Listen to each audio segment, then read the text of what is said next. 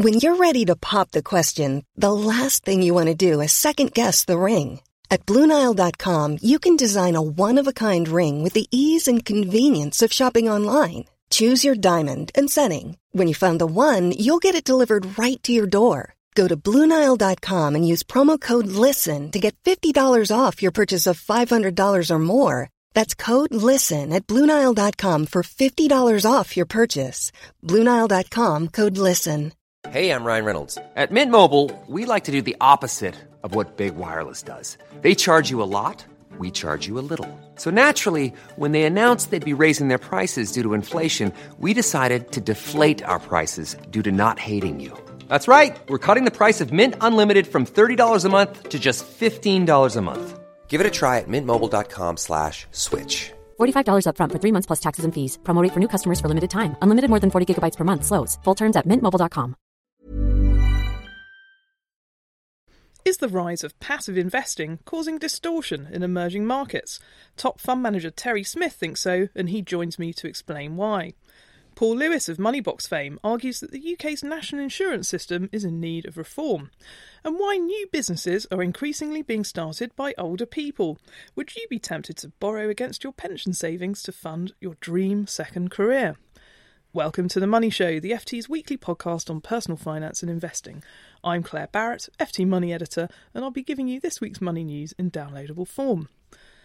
The rise of passive investing, particularly through ETFs or exchange traded funds, has been a boon for the retail investor who can now cheaply and easily access more unusual investments such as those in emerging markets. Yet Terry Smith, the veteran investor and chief executive of Fundsmith, has noticed the popularity of this form of investing is having some unintended consequences. He joins me now on the line to explain. Welcome, Terry. Hello. Well, unusually for an active fund manager, you're actually quite a fan of passive investing, aren't you? Yes, I am, um, and I'm in particular a, a fan of, uh, of, John Bogle, who's pretty much, I guess, the grandfather now of, uh, of passive investing. It um, it seems to me to have some pretty natural advantages, which is to say, as you mentioned, uh, that uh, investors can get a widely diversified portfolio, often into assets they might find hard to access, and they can do so at low cost. Um, and normally I would say, ah, but the uh, the case for active management is there are certain things that you can't get with uh, with passive investment. In particular, um, you can't select your concentrate your investments and select them amongst, for example, good companies mm. or companies that represent shares of companies that represent good value, or even preferably both things that are good quality and, and good value. Um, but the trouble is, looking at the results of the active fund management industry, it hasn't actually played by and large to those strengths. Most fund managers would appear to be unable to do that, and so they end up with uh, uh, portfolios which very often look quite like the index, quite diversified, with uh, lots of things in them, but with their active fund management fees and their propensity for larger dealing than the, the passive investment funds, uh, they automatically underperform the index and the index funds and ETFs. And so, faced with that, I think the majority of people are better off in an index fund than they are in an active fund. Now, incredible um, that you should say that, somebody who runs an active fund. But in your column this oh. week, you've written about the unintended consequences of the success of ETFs and investment, and this is an opportunity that you could perhaps capitalise on. Yes, I mean, obviously, when I say that people should uh, mainly be passive investors and not invest in active funds, I don't mean mine, of course. I'm glad we got that clear. Well, naturally, I mean, just in case there was any doubt. Yes, there are, I think, some unintended consequences. Obviously, any form of index fund or ETF uh, weights the shares in its portfolio for whatever the weighting is for the index it's tracking. Normally, the market capitalization or market value of the companies in the index. Uh, and so when money goes into these funds, and lots of money has been going into these mm. it goes to the companies in the underlying index purely on the basis of their market value without any regard to whether or not they're cheap or expensive shares or whether they're good or bad companies. And that can produce some interesting distortions because um, an active manager who's trying to be uh, logical in terms of uh, owning good companies or buying things which are relatively cheap, or, or even both, can find that actually all the money flow uh, is going to things that he wouldn't uh, or she wouldn't seek to own in, in their portfolio. So you can get some interesting distortions where things which you probably would shy away from on quality and value grounds are the best performers in markets which are dominated by these flows into passive funds.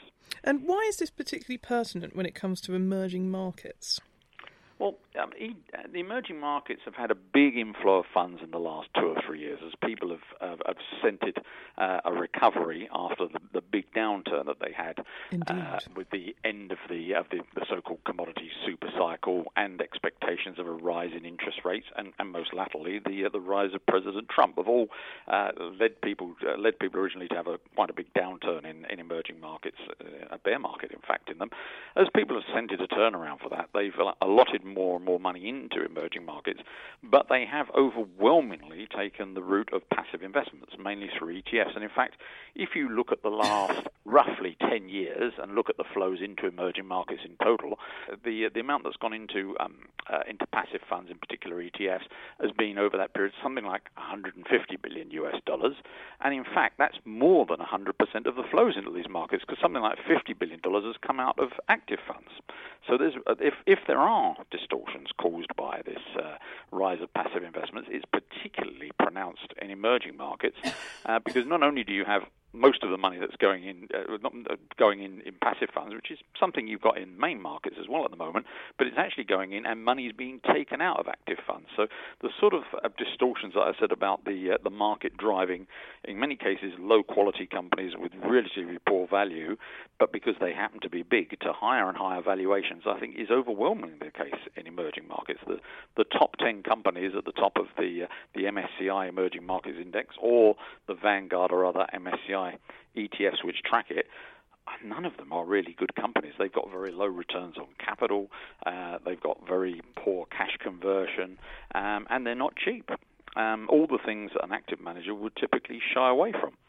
Well, thanks very much there to Terry Smith, Chief Executive of Fundsmith. You can read his column, Emerging Markets ETFs and the Jaws of Death, online now at ft.com slash money. Are you over 50? Got a great idea for a new business? Perhaps you fancy a change of career? Well, you could potentially be one of the growing army of so called entrepreneurs who are starting their own businesses, often utilising their retirement funds to get started. Joining me to discuss is FT writer and our money mentor columnist Lindsay Cook, who's written all about the topic this week. Welcome, Lindsay. Good morning. So, economists have come up with this trend of olderpreneurs to describe the rise in those in their 50s and 60s who are starting their own businesses. Is this really entrepreneurialism, or is this perhaps age discrimination at work? I think there is some entrepreneurialism. I think there are some people who retire early and then get bored and want something to do. And there are some people who, are, who haven't retired but are bored in doing the same thing every year and again want something different their own little project, but I think an awful lot is discrimination.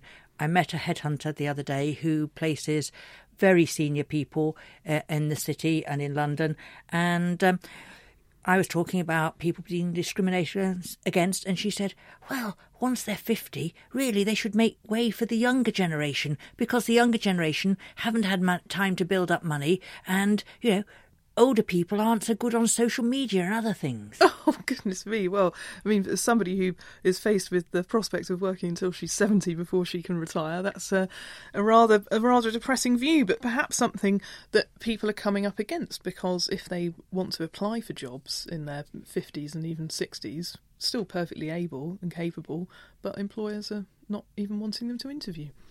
I think that's the case, and I can say personally, since the age of 50, the only proper jobs I have got have been from people I've worked with before, so they knew that I could do the job. If I had been going in as a blank person, even disguising my age on my CV as well as I try to, that um, I wouldn't have got beyond first first base. Another factor behind the rise in people starting their own businesses in later life is the impact of pensions freedom. So people can get their hands on considerable lump sums at a much earlier age than they used to be able to. Yes, the, the main category for this are people who've got defined benefit pensions and they can transfer them over into a small self administered scheme and then borrow from that scheme for their new business. Now, yes, it's risky, but it opens up tremendous um, opportunities at the moment. Um, many people have had their pots revalued. So something that was worth eighty thousand a year ago is now one hundred eighty thousand, and you risk more by not doing it because once quantitative easing comes off and other things, uh, the valuations won't be so high. So you can crystallise that valuation and, and, and use this mechanism to borrow against it. Now, it sounds a bit risky. You met one entrepreneurial couple who borrowed against their pension in this way to start a new business. What did they tell you? Well, they were in a business that was a sort of dying business in that they were in the pub trade. Right. And they had a successful pub, but they knew that their customers were as old as they were and they wanted a they'd got probably 15 20 years of working ahead of them and so they they borrowed um, they have a a, a system where um, the manager who has organised this for them kicks the tires and gives them support in their business um, they've already got 25 staff um, and they're paying back the pension uh, at an interest rate with an interest rate of 12% so that they are already planning their next business. Now, they, she used to work in the city, they are absolutely aware of the risks. There are, I would say, greater risk with people who take out loans against their homes, especially those that roll up the interest. Even though the interest rates are low at the moment, if they keep on rolling up and they live for a long time, it's a lot of their home's value that has gone. Other people use inheritances, Hmm. and you know, in fact, I've met more people who are anxious about, oh, I don't want to waste the money we got from mum's home because she worked so hard to get it. And there's more people anxious about that than they are about their own home or about their pensions. Well, thanks very much there to Lindsay Cook, the FT's money mentor. You can read her cover feature um, on this issue detailing all of the ways that olderpreneurs are getting into the market in the FT Money section. That's in the FT Weekend newspaper on sale from Saturday or online from Friday at ft.com slash money. If there's one person who loves a bit of tax trivia, it's Paul Lewis.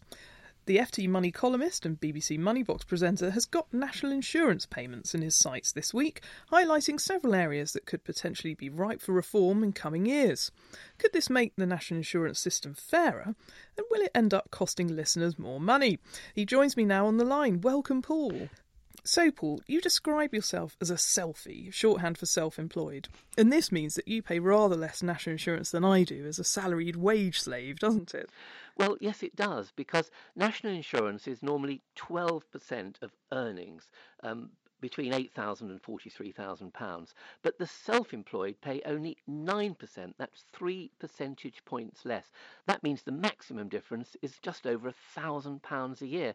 And for someone on average pay, say around £27,000, they save £568 a year. That's nearly £11 a week saved by being self employed. Now, you say in your column this week the historical reasons why there is this disparity, but the, you know the sheer number of people now who are self-employed working in the economy, around 15% of the workforce, means that this is a little anomaly of the system that may not be overlooked for much longer. Well, that's right. I mean, there's more than 4 million self employed people, as you say, 15% of the active workforce. And when it was introduced it, back in 1978, I remember it well, there was a justification for it because then you didn't get SERPS if you were self employed. Now, that's the state earnings related pension scheme. It's changed over the years, but you didn't get that, so you paid lower national insurance. Then it was about 1.5%, about half the difference there is now.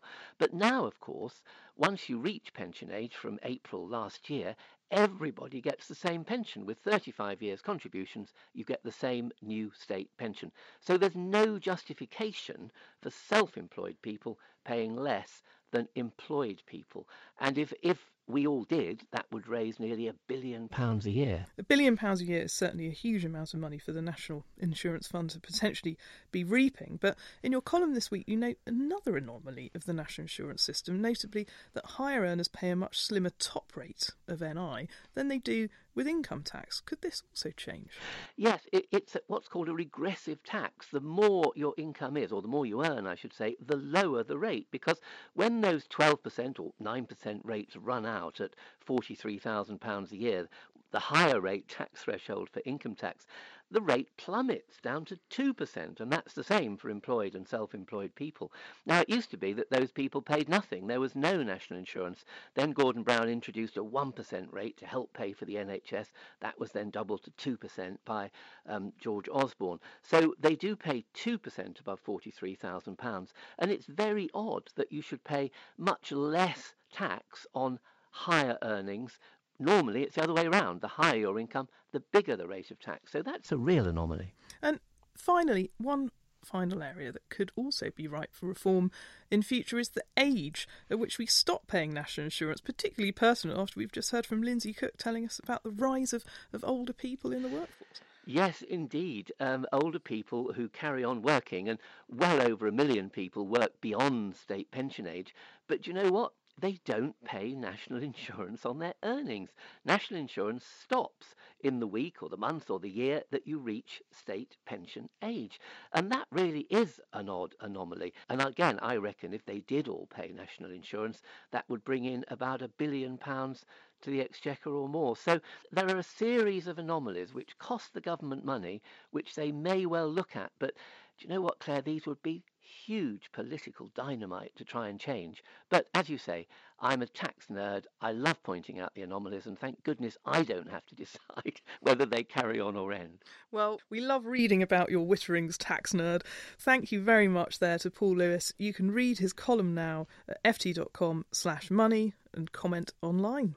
That's all from the Money Show this week. If you've got a story you'd like the FT Money team to follow up, or a question to pose to our team of financial experts, then get in touch. Our email, money at ft.com, tweet us at ftmoney, or comment on our articles online at ft.com slash money. We will be back next Thursday at the usual time. Goodbye. Small details are big surfaces. Tight corners are odd shapes. Flat, rounded, textured, or tall. Whatever your next project, there's a spray paint pattern that's just right. Because Rust-Oleum Custom Spray 5 and 1 gives you control with five different spray patterns. So you can tackle nooks, crannies, edges, and curves without worrying about drips, runs, uneven coverage, or anything else. Custom Spray 5 and 1. Only from Rust Selling a little or a lot? Shopify helps you do your thing however you cha-ching. Shopify is the global commerce platform that helps you sell at every stage of your business. From the launch your online shop stage to the first real life store stage, all the way to the did we just hit a million orders stage. Shopify is there to help you grow. Shopify helps you turn browsers into buyers with the internet's best converting checkout. 36% better on average compared to other leading commerce platforms because businesses that grow grow with Shopify. Get a $1 per month trial period at Shopify.com slash work. shopify.com/work.